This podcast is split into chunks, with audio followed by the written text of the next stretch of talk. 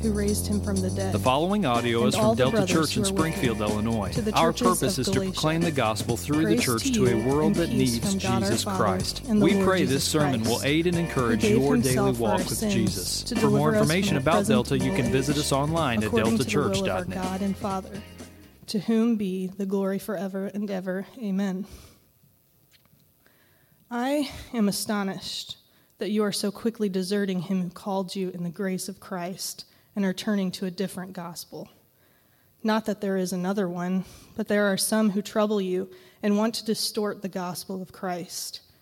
But even if we or an angel from heaven should preach to you a gospel contrary to the one we preach to you, let him be accursed. As we have said before, so now I say again if anyone is preaching to you a gospel contrary to the one you received, let him be accursed. The word of the Lord. Uh, just before we get uh, started here, let me just encourage you with uh, what Pastor Tom said concerning the family meeting um, that is coming up. Uh, in just part of the regular rhythms that we do here on Delta Church, uh, that is uh, once a quarter we, we do this. We, we gather together. And as he said, it's more than just a, a business meeting. Um, we divide it up into four sort of key blocks of time a time of worship and song, a time of corporate prayer for the lost, then a time of testimony so we can just give opportunities for people just to share about how they're sharing about Jesus, the wins the losses, how God is working and moving in our lives, areas of our lives that we need prayer, and then we get down to business. And to be honest, those two middle blocks of time where we just bang on the doors of heaven in prayer for the lost and then when we spend time uh, just hearing how God is at work in our lives, it becomes some of the most precious and sweet times in the regular rhythm in the life of Delta Church. I would highly, highly encourage you guys to carve out that time, February the 6th, to come and partake of that. This one will be especially um, important because when we do get into that block of uh, business time, what we're going to be doing is rolling out to you our mid ground vision this year for how we're going to seek to further continue to share and saturate the gospel for those who we've been praying for. We're going to be rolling out key phrases and key ideas, tools, and trainings this year for how we can actually begin to not just continue to pray for those four that we've been praying for and continuing to invest and invite in them, but in the words of Rico Tice from that Honest Evangelism book, how do we begin to cross the pain line? In very concrete ways of having those Jesus conversations with people. And we just want to begin to just articulate how we're going to approach that this year. And so I would highly, highly, highly encourage you to make time to, to uh, come out to that. So, period, we're done with the announcements, okay? So here's what we're going to do this morning. We are turning and transitioning now for the next several months um, into a new series, okay? Our opening series is done. We always concentrate on prayer, word, sanctity of life at the beginning of the year. And now we're going around the corner into the book of Galatians. And this is a book that we're going to concentrate on over the next several months. And as you can see, most likely up on the screen behind me, it's a series we're going to call No Other Gospel. No Other Gospel. Because as we will come to learn this morning, some in part and in whole, as we work through this letter, the churches to whom Paul is writing have heard the good news of God's grace. They have heard the gospel of Jesus Christ, that Jesus is a Savior who delights to save sinners by His grace. But as we will work through the letter and see what's going on in Galatia, is that these believers are beginning to desert God. They're beginning to desert the grace of Christ by turning to that which is no gospel. Something Paul calls a different gospel, a distortion of the gospel. And Paul knows this drift is serious.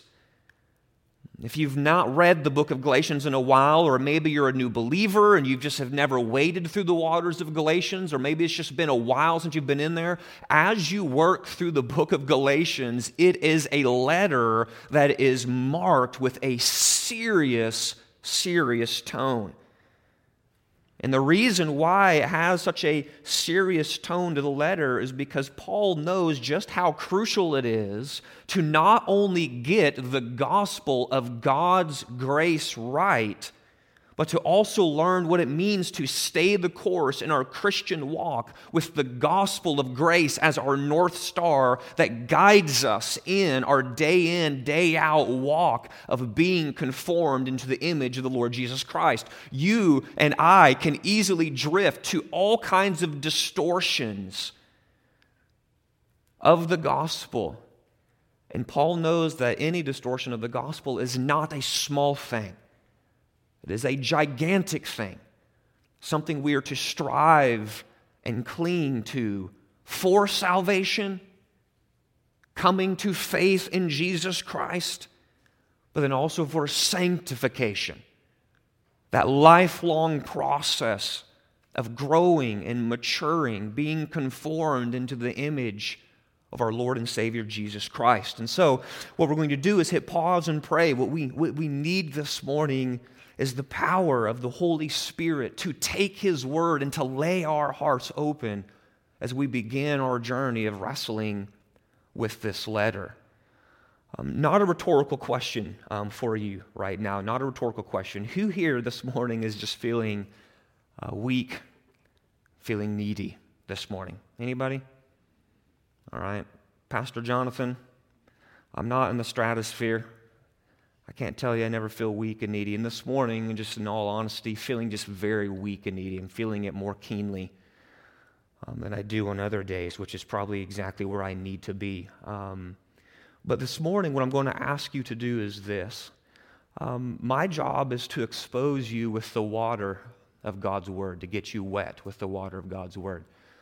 But it's the power of the Holy Spirit filling the preaching of His Word that changes the hearts of people.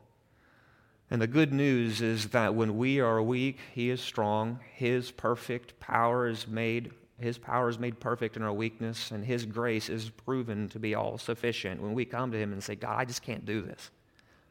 I just can't. I really need you to do this.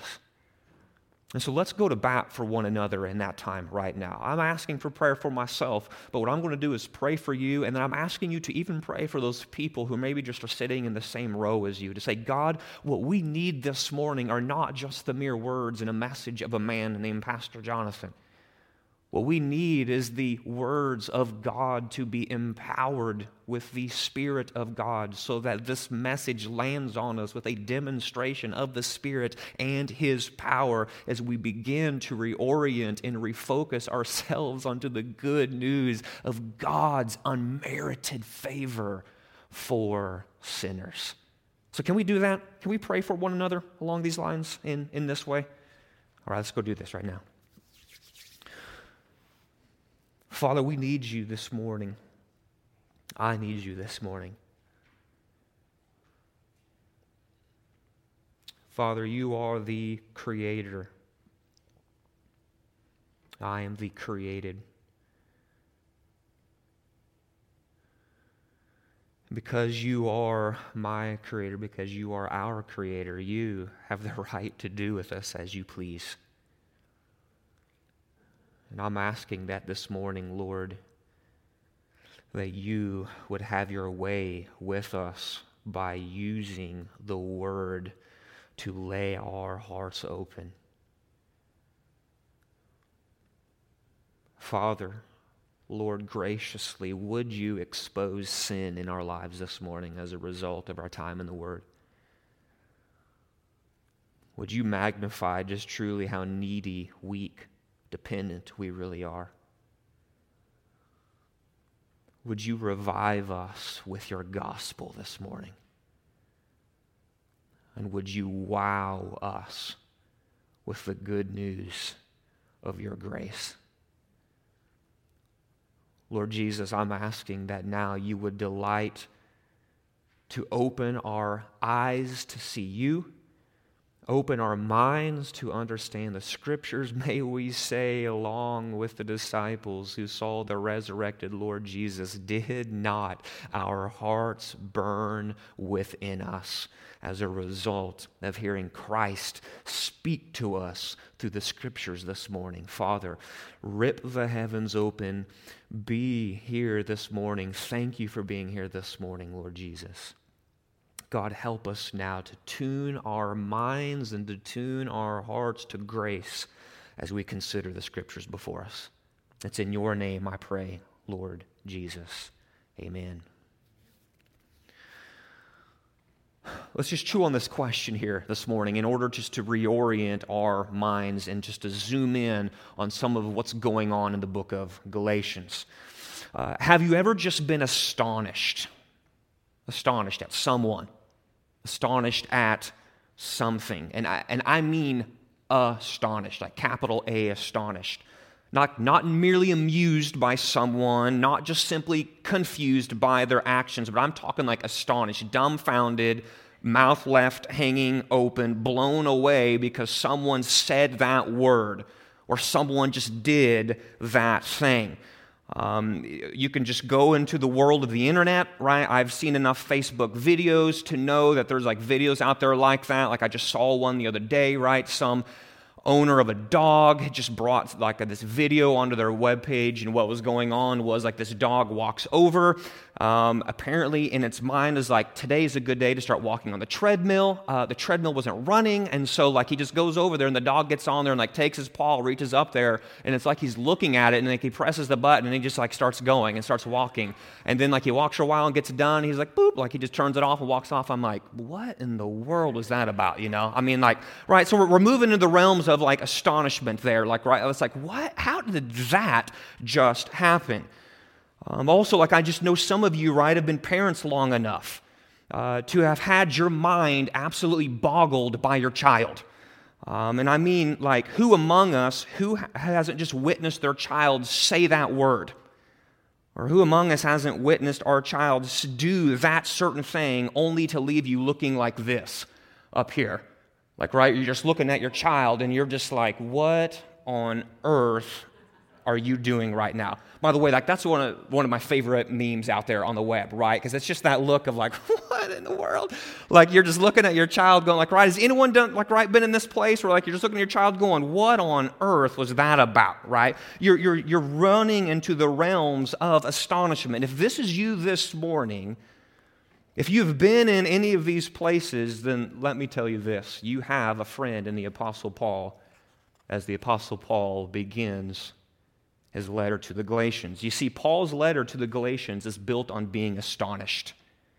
And that's because Paul is astonished that the churches in Galatia were so rapidly turning to a gospel that was really, in its essence, no gospel at all to say that Paul is dumbfounded, to say that he's standing there with his mouth left hanging open, to say that he's blown away by the speed of gospel abandonment that is taking place in Galatia would, to, would be an epic understatement.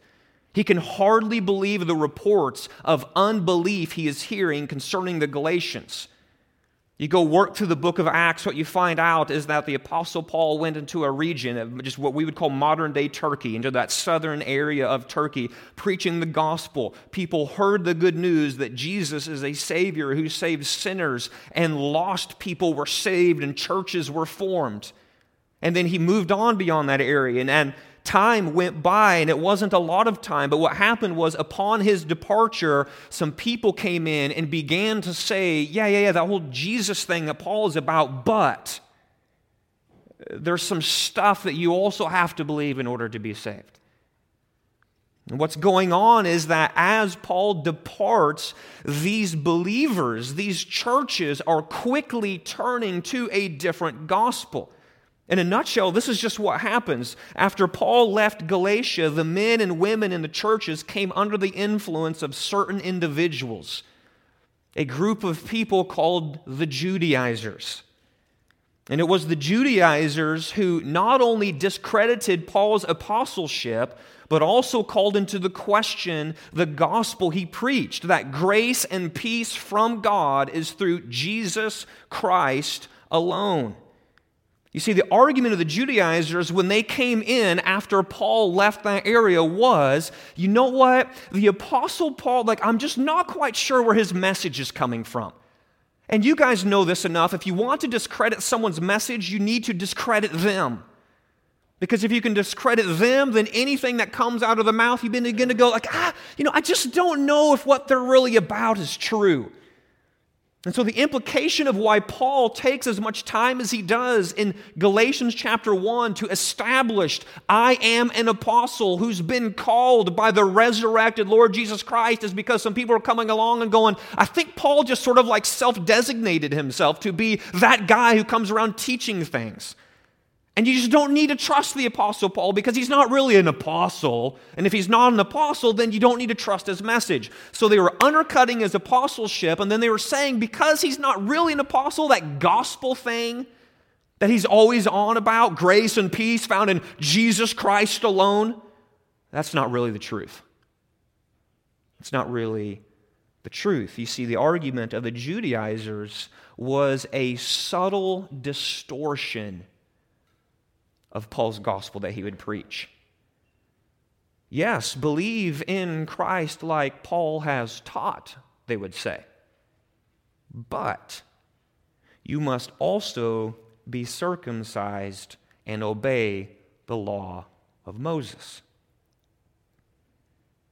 So, do you see the subtlety that's going on in Galatia? These Judaizers didn't show up and say, Paul is a complete loon, bonkers, and his theology is whack. We're bringing you something that is the polar opposite of what, what he brought. Most likely, my guess is that if these Judaizers brought that kind of message, the believers in Galatia, empowered by the Spirit, would be able to look at that and go, mm, that is just like whew, way out there. But notice the Judaizers had Jesus in their message, did they not? And they showed up saying, Yeah, Jesus, everything that Paul was saying, but you need a little something extra. You go into Acts chapter 15, and what you find is Paul and I believe Barnabas go to, into Jerusalem. The little bold heading above your Bible in Acts chapter 15 most likely says something like this the Jerusalem Council. Paul and Barnabas make their way down. They're talking with the other apostles there in Jerusalem, and what's going on is this big conversation about how Jewish Christians were saying, yeah, yeah, Paul's out there sharing Jesus with all these people who are not Jewish. And they're coming and they're being saved like the Lord Jesus is redeeming them. But we're struggling over here because what we think needs to happen is before they become, be legit Christians, they first need to become Jewish, and so then they become le- legit Christians. They need to be circumcised. They need to start to obey the law of Moses. They need to start obeying the festivals and eating the right foods and all these things. You go into Acts chapter 15, verse 1, Luke records for us the essence of the argument was this If you are going to be saved, you must be circumcised according to the law of Moses.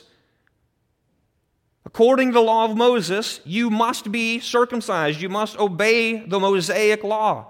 And the argument was if you're going to be saved, you've got to do these things.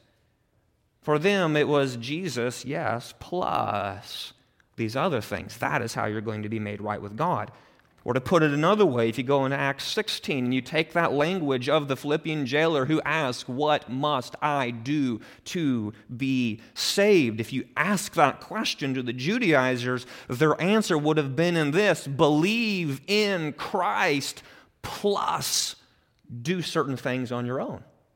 Bring some good stuff to the table. Because the only way you're going to be right before God is yes, you need that work stuff that Jesus did on the cross, but surely we got to bring some good stuff to the table. See, that's the distilled down essence of what's going on in Galatia. Some of us are sitting here going, Bro, I'm so glad we're not having arguments about circumcision right now in the church.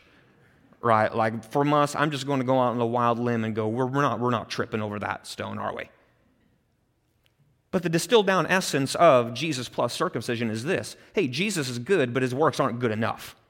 And you need to bring a little something to the table and couple it up with what Jesus brought to the table because the only way God is going to look on you and say, I delight in this person, I am pleased in this person, this person finds right standing in my eyes, is if we can stand over here and go, Look, Jesus, what I brought to the table, here's my work. And then Jesus can stand here and say, Hey, here's what I brought to the table. And then both of these things coupled together would be God the Father going, I delight in you. Now, we fall into that category. And we can struggle in those areas of life.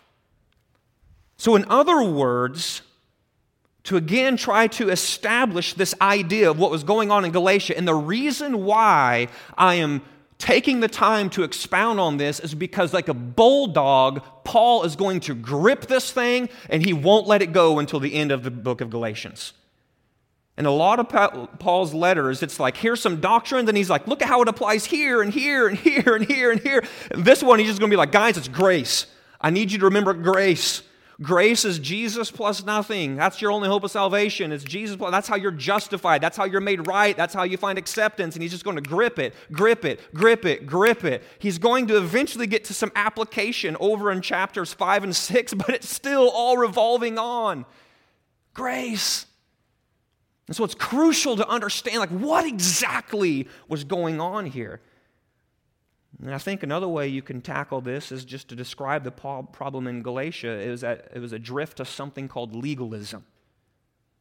A drift to something called legalism. If you want to give a micro definition of legalism, it's this the belief that Jesus plus something is necessary for full acceptance with God. It's the belief that Jesus plus something is necessary for full acceptance with God. But Paul knows that to add anything to the grace of Christ is to nullify grace. Any attempt to couple the work of Christ plus any work from us is to distort the gospel of Christ a distortion that comes with dangerous consequences. And so Paul admittedly strikes a serious t- tone because he grasps what is at stake if believers begin to drift to gospel distortions. Our knowledge of Christ is at stake. The truth of the gospel itself is at stake. The eternal destiny of people's souls is at stake. False gospels distort, they destroy all of these. Therefore, Paul creates this letter. He writes this letter in order to reorient the Galatians and subsequently to reorient us to the centrality of God's grace. He's calling us over and over again to cling to grace. I remember in this quote, I think uh, uh, it's from Charles Spurgeon, I was reading when he was talking about what is the essence of Paul's letter to the Galatians. He's like, I just want people to cling to the gospel of grace. And Spurgeon says that is what we must do. He says you need to cling to the gospel of grace with both hands. And he's like, if your hands fail, he's like, you need to bite the gospel of grace with your teeth. And he's like, if your teeth fail, you need to cling to it with your eyelashes. He's like, you just don't give up. You just keep going. You cling, you cling, you cling, you cling, you cling until Christ comes or until the day you die and you meet the Lord Jesus Christ. It's the centrality of God's grace. That is what is at the center of Paul's letter to the Galatians. And see, this is how Galatians is relevant for us today. Because whether it's first century Galatia struggling with issues of Jesus plus circumcision, or whether it's 21st century Springfield as believers struggling with how does God see me? How do I wrap my brain around how God is pleased? What is my only hope of salvation? Is my right standing with God based upon things I must do? How does my performance in the Christian life play out in the, life, in the eyes of the Father? See, those are questions that we have to ask those are questions that we must answer. And Paul's argument is we must approach them and answer them through the lens of grace. You see, there's always going to be threats to the purity of the gospel. First century Galatia, 21st century Springfield. There will always be the danger to distort the gospel. Thus, there will always be the need to be reminded that the gospel of God's grace rests on Jesus Christ and Him alone. We will always need to be reminded of this. And so, before Paul moves on to anything else, he says, here's the first order of business Here's the first order of business it's to take the Galatian church back to the basics of God's grace. Because remember, they're drifting. The language in verse 6 is they have deserted.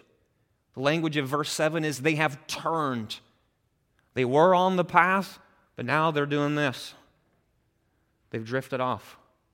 And Paul says, guys, we need to swerve back onto what is central to the Christian life in salvation and in growing like Jesus, sanctification. And it is grace. And so, to borrow from the world of mathematics, Paul wants to remind these believers of the gospel formula that's essential for our right standing with God, and it's this Jesus plus nothing equals my only hope of salvation.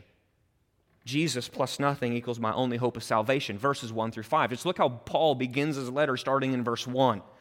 Paul, an apostle, he says. And my apostleship, it's not from men nor through man, but through Jesus Christ and God the Father, who, by the way, raised Jesus from the dead. And all the brothers who are with me, hello to you, the churches of Galatia. Now, notice that before he gets to the fundamental elements of the gospel, Paul first begins with his call to preach the gospel. He is an apostle, and his apostleship is not from men, nor is it through man, but through Jesus Christ and God the Father.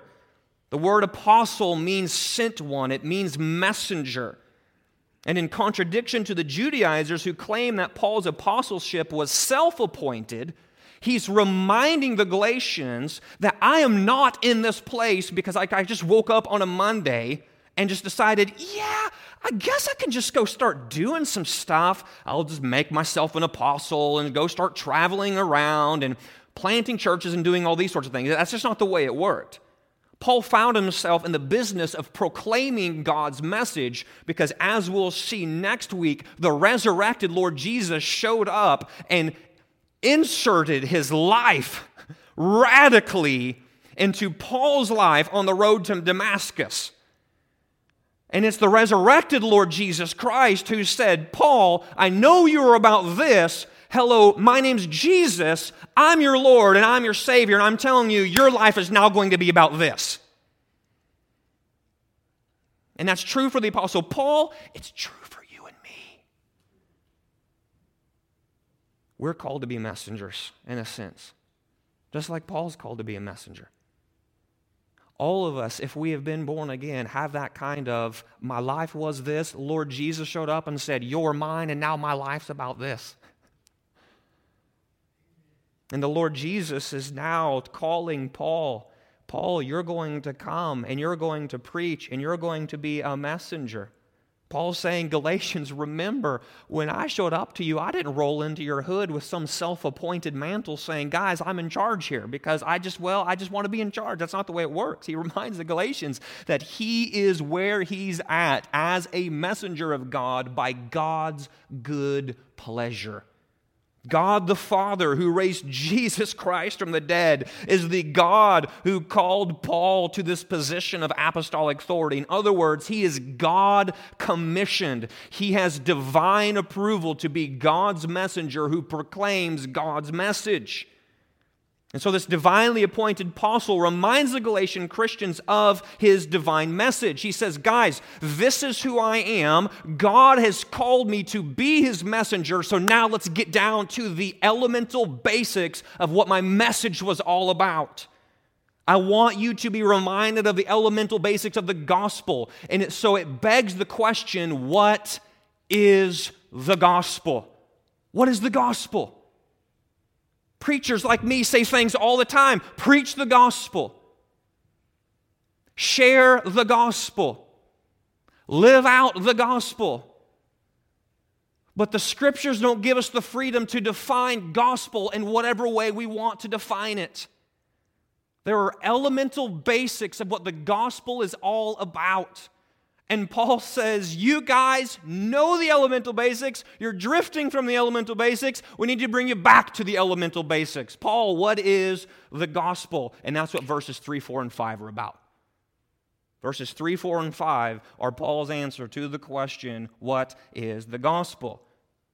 It's God's good news message is this, says Paul, that sinners can receive grace and peace from God because Jesus gave himself for sinners. Outside of Christ, no grace. Outside of Christ, no peace. But we can know grace, we can know peace from God, not because we've done anything, but because Jesus gave himself for sinners. So just look at what Paul writes starting in verse 3. It's right there. He says, Grace to you and peace from God our Father and the Lord Jesus Christ. By the way, this is just a side note. As you're reading your Bible, like so often we approach the beginning of letters as sort of like Paul's obligatory fist bump. You know, like when we show up at community group and you're just sort of like, hey, Eddie, how's it going? Like, yeah, I don't really want to know how it's going with Eddie. It's just sort of like what I do to say to get past the introductory stuff so I can get down to the things I really want to talk about, right? And sometimes we approach the opening of Paul's letters that way. Yeah, yeah, grace to use and peace to use, and uh, you know, this is who I am, and all these sorts of things. Like, yeah, yeah, yeah, yeah. Let's get past it so we can get down to the beef of the letter here, Paul. But if we approach Paul's letters in that way, we miss so much stuff. We miss so much rich food. Because right now, in the opening introduction of Paul's letter, he is laying out the fundamental basics of what the gospel is. Grace to you, he says, and peace. From who? From God our Father and the Lord Jesus Christ. Tell me something about the Lord Jesus Christ, Paul. He says, Well, let me tell you this it's the Lord Jesus who gave himself for our sins to deliver us from this present evil age and it was all according to the will of our God and Father, to whom be the glory forever and ever. Amen. You see, in one glorious sentence, at least in the English translation that I have, Paul sums up the gospel of God's grace found in the Lord Jesus Christ. He tells us first that God the Father has initiated our salvation. Do you see it there? God the Father has initiated our salvation. Grace to you and peace to you because you are phenomenal and God just loves phenomenal people. That's not what he says. Grace to you and peace to you because grace to you and peace to you come from God our Father. And it's all according to the will of our God and Father. This grace and peace that come to you, it's according to His will. You see, grace is from God. The gospel originates with God. It's His plan for salvation according to His will so that His people would know His grace. At the very center of God's plan of redemption is God Himself doing for sinners what they could not do for themselves. We did not ask for rescue, but God, in His grace, planned what we didn't realize we even needed. That is why God is the one who receives the glory forever and ever, says the Apostle Paul. Salvation is sheer grace. If somehow, in the grand scheme of God's plan of redemption, let's just imagine for a moment the gospel formula is not Jesus plus nothing, but Jesus plus something then it wouldn't be a salvation that could be attributed to, the Father and say, To glory be to you alone for delighting to save sinners and showering them with unmerited grace. What we could do is go, Glory to Jesus, and man, how great is it that you were smart enough to actually do this Jesus thing? We could find reason to boast in self if it was Jesus plus what I brought to the table. Work of Christ plus my work would be to glory in self salvation. Because then I could say, man, I'm so great. I'm so glad I was smart enough, intelligent enough. I was able to reason and put together all the logical positives and attributes that come from following Jesus. But the Apostle Paul says that's not the way it works. You go into Ephesians chapter 2, the language the Apostle Paul adopts in describing us in our sin filled condition is that of those who are dead. And let me tell you, dead people don't realize they need to be delivered. Dead people don't see that they need to be rescued. And what you need is the God who is life and light to delight, to regenerate, make alive, reach down, rescue dead people so that death can give way to life. See, salvation is just sheer grace. Grace is the unmerited favor of God. I think it was back in Malachi, we put it up on the screen here. If you remember, justice is getting what we deserve. Do you remember that? I said justice, mercy, and grace. Do you guys remember those little micro definitions we gave? Justice is you getting what you deserve. I mean, man, if you if you commit the crime, you're going to do the time, right? Justice is like, man, you broke the law. You, you got what you deserved, man. You got your ticket. You're going to jail, whatever it is. Justice is you getting what you deserve. Mercy is you not getting what you deserve. Grace is you getting what you don't deserve. And my Bible tells me that our Lord God, God the Father, is the God who is abounding in steadfast love, abounding in faithfulness, abounding in mercy, abounding in grace, loves to shower sinners, not giving them what they deserve and then giving them what they don't deserve in the Lord Jesus Christ. Salvation is sheer grace from first to last, it's God's doing. It is His calling. It is His plan. It is His action. It is His work. So we see that God the Father has initiated our salvation, but Paul also tells us here's the essence of my gospel, part two. Here's the backside of the coin. The second and necessary piece is that not only God initiates salvation, but God the Son has accomplished our salvation, he says. So just look, this plan that was initiated by God was fully accomplished in the Lord Jesus Christ, Paul says. Because it's the Lord Jesus Christ who gave himself for our sins to deliver us from this present evil age. God the Father planned our salvation before the foundation of the world. And when the fullness of time had come, God the Son accomplished our salvation through his work on the cross. This is the core truth of the gospel. Salvation is not about what man can do. Listen to me. Salvation is not about what man can do. Salvation is about what Christ has already done, and He has done everything necessary for our salvation. And I'm saying this this morning because some of you here are trusting in, yes, Jesus, but man, I'm going to church, aren't I? I'm reading my Bible a little bit. I sort of care about religious things, don't I? I try to be a good husband. I try to be a good wife. I try to be a good parent. I'm not that bad at work. God knows there's others who are worse than me. And all of these are us clinging to Jesus plus religious strivings of moral good things that, Lord willing, on that final day when we stand before God, on that day of judgment, we could go, Yes, we love Jesus and his works. And what we want to do is roll this tractor trailer load of our good works before him and say, See, these things together, surely they mean salvation. And Paul's saying here in Galatians, No. No. If you step before God on that final day and go, Yes, Jesus plus my stuff, He's going to say, Depart from me. I've never, I never known you. I'm glad you were all about Jesus. But ultimately, your rest on the plus your good works was proof that your gospel is distorted, thus making it a no gospel at all. Salvation is not about what man can do. Salvation is about what Christ has already done. And he has done everything necessary for salvation. Jesus gave himself for our sins to deliver us.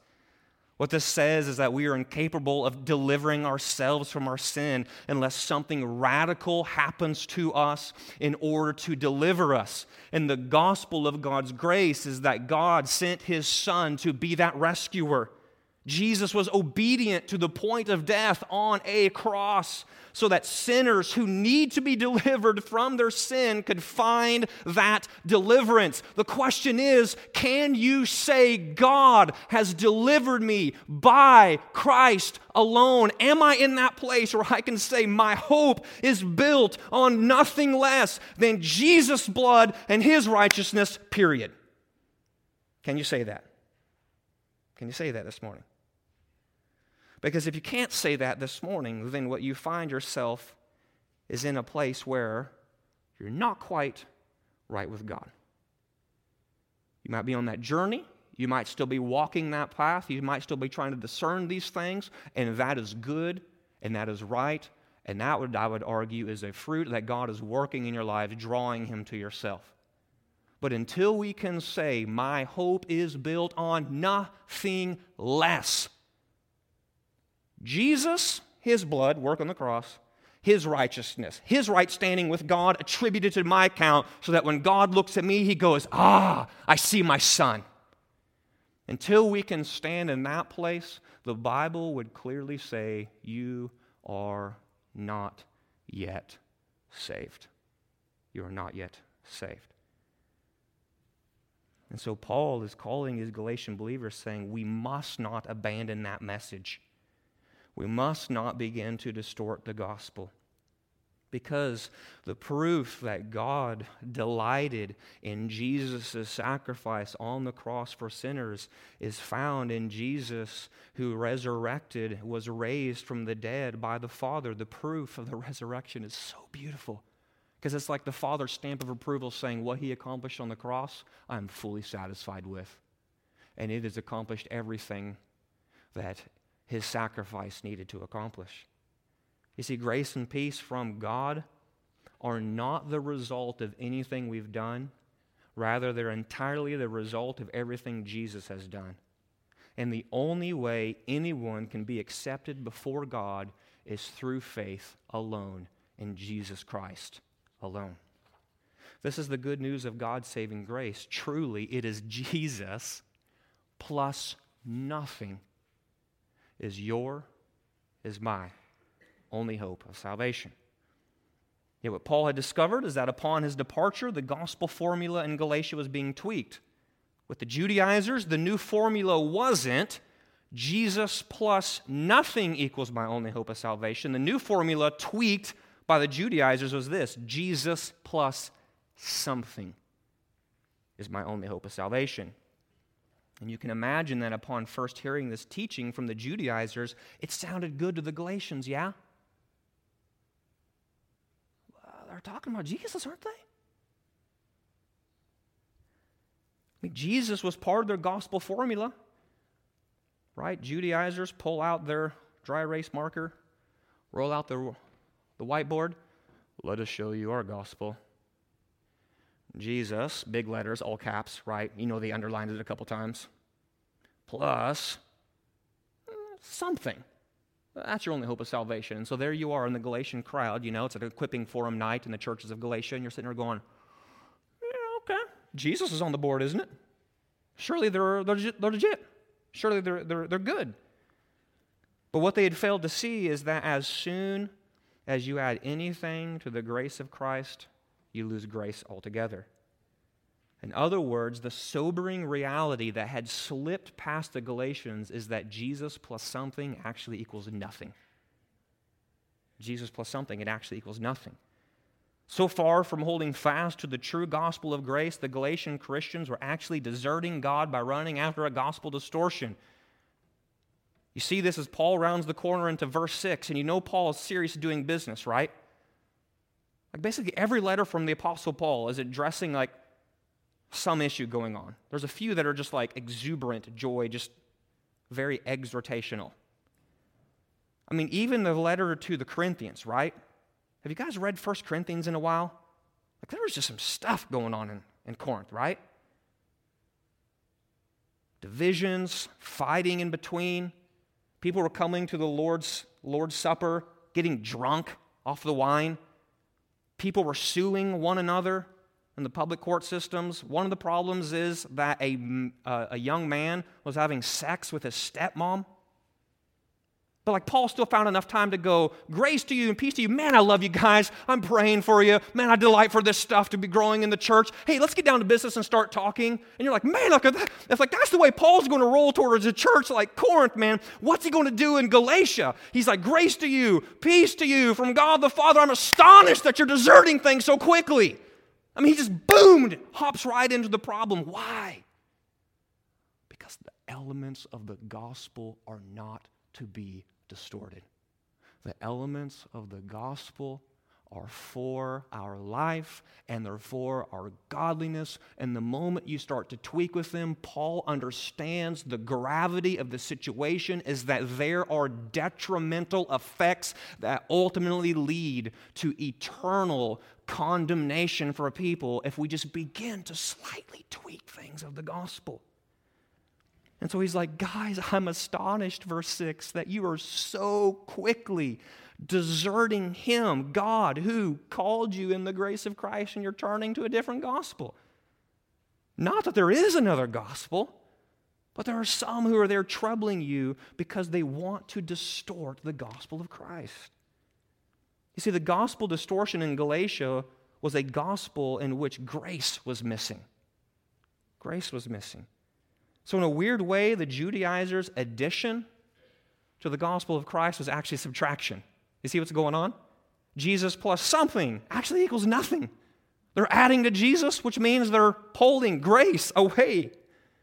And that's because if you add anything to Christ as a requirement for acceptance with God, if you start to say things like, in order to be saved, yes, I need the grace of Christ plus something else, you actually make the gospel null and void.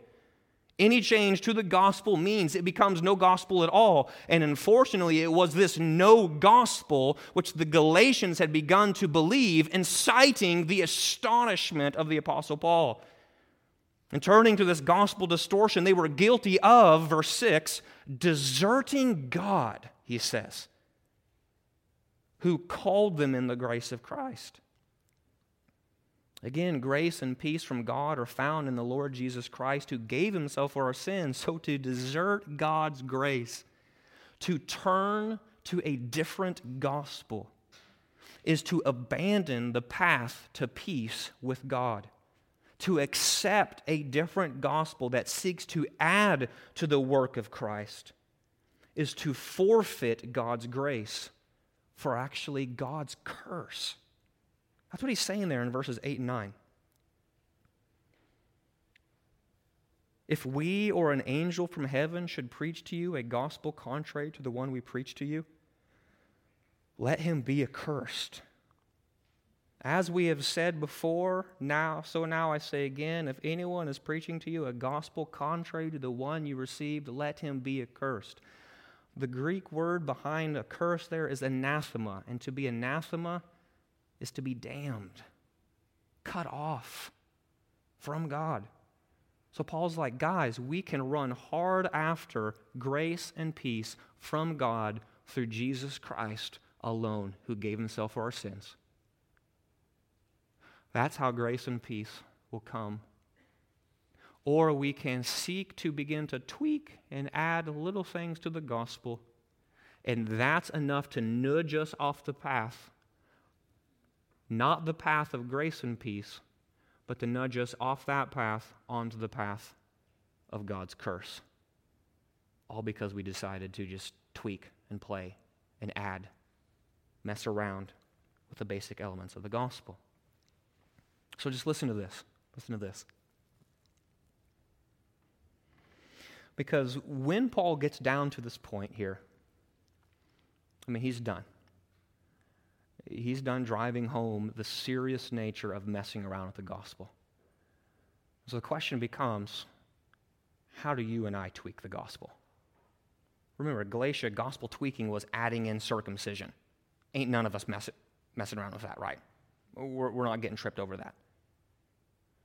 But there are ways in which we fall into the traps of tweaking the gospel. For those of us here who are not believers, we can fall into that trap of thinking we need to add works to the gospel in order to earn God's favor and salvation. And there are those of us here who are born again, saved by grace, but even still, there's just that legalistic, stubborn strongholds in our heart where we're like, but surely I've got to even do certain things to maintain God's favor towards me as a believer, right? Listen, either we will assume God's pleasure in us is based on our performance, which is the Jesus plus something formula of the, of the Judaizers, or we will come to rest in the glorious good news of Jesus plus nothing, taught by the Apostle Paul, which says this God's pleasure in us is not based on our performance, but on the performance of Christ who gave himself for our sins. Your right standing with God is not based upon your performance. Your favor with God is not based upon your performance. God's pleasure in you is not based upon your performance. It is based solely upon the performance of the Lord Jesus Christ, who gave himself for your sins to deliver you from the present evil age.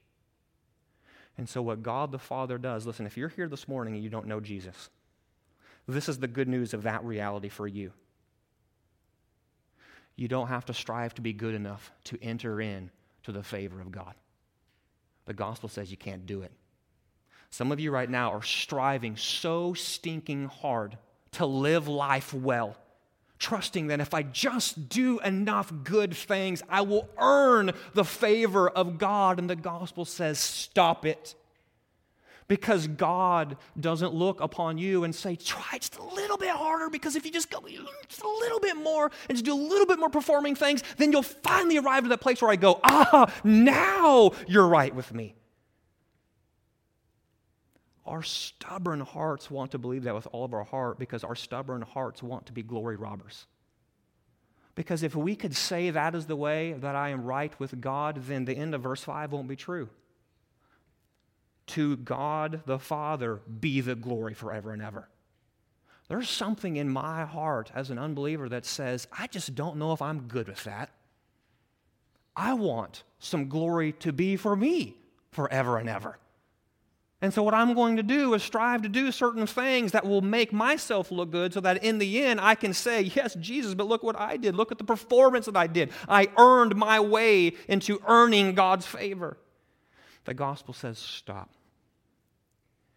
The Lord Jesus Christ has performed the only work necessary for you to be accepted, to be made right, to know God's pleasure in you and it's a work that comes in the shape of a cross. Now, for some of us here this morning, we can say, I have been saved. I've been saved. I've been saved by grace. But then what happens is, as we step forward from that point where the Lord Jesus, like he did to the Apostle Paul, interjected himself into our life, opened our eyes. We sang it, Son of David, I'm blind, I want to see. When we can say, The Son of David, the Lord Jesus, has opened my eyes. I once was blind, but now I see. And as I begin to walk forward, what we can begin to do is drift from grace in certain areas, because what we'll begin to do is go, Yes, nothing of my performance earned God's grace. He delighted to give it freely. But then what we begin to do is go, but surely from that point on, I have to do certain things to maintain God's good favor in my life, right? I mean, when I'm reading my Bible and I'm going to church and I'm going to worship and I'm performing all these works, I feel God's favor. But when I don't read my Bible, go to church, pray as I ought to, I feel like it's going down. But the good news of grace comes along and says, listen, in your salvation and then moving forward in your sanctification, God's pleasure in you is not based upon what you do or don't do. It's based upon everything Christ has done. Now, the Bible is chock full of the realities of how grace will drive us forward in good works. So grace doesn't negate obedience. Grace doesn't give us an out to be like, well, I can do whatever I want because it's not all my performance.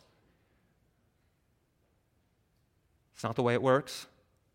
The Apostle Paul drives hard at that. Titus 2, Romans, good grief. The book of Romans, all right? All over the place. You see it.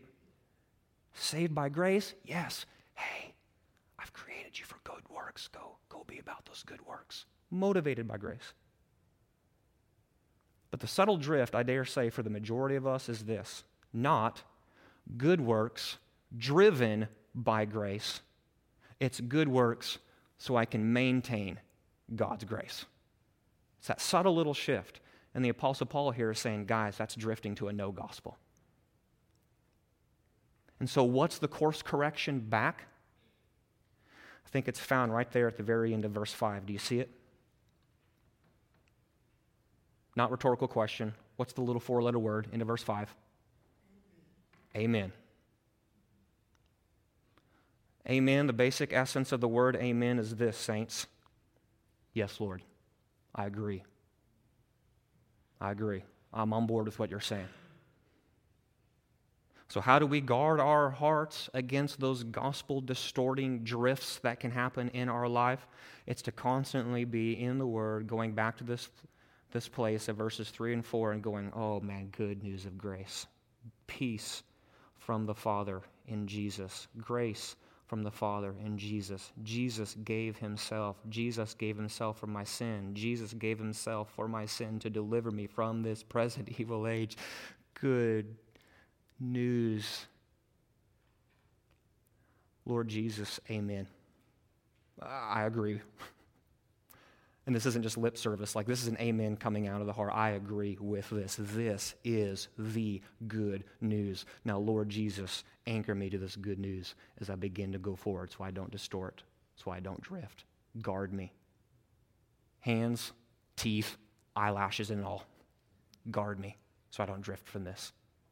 Now, saints, Paul's going to tease this bad boy out for the next six chapters, okay? But those are some foundational elements that we need to have in order for us to be able to grow in the grace of Christ, all right? Let's pray. Father, grow us, anchor us deeply into these realities of grace. Help us, mature us. I go back to the prayer that I prayed at the very beginning. Revive us with your gospel and wow us with your grace. Father, some of our hearts here this morning just need to be revived. We're weary, we're needy, we're weak, we're dependent. And if we're weary, needy, weak, dependent, God's message isn't, hey, get your act together and try a little harder. It's rest in my grace, rest in my unmerited favor, rest in the realities that your right standing with me isn't somehow less because you're weak, needy, and dependent right now. God, some of us need to be wowed by the good news of your grace. Because, quite frankly, the things of Christ have grown stale in our lives. We're barely stifling a yawn in regards to the glorious good news of the gospel of grace. And again, your message isn't, hey, get your act together and whip up some excitement and become emotional so that you can somehow prove that God's grace is wowing you. But God, we're going back to you and just saying, God, do for my stale, tired, weak, needy heart things that I can't do for myself. I need you to wow me with the good news of your saving grace. God, help us in these things so that as we begin to go forward tomorrow, we could walk out these doors going, Praise be to God. God's pleasure in me is not based on my performance, but God's pleasure in me is based upon the performance of Jesus Christ alone. God, help us in these things. It's in your name I pray. Amen.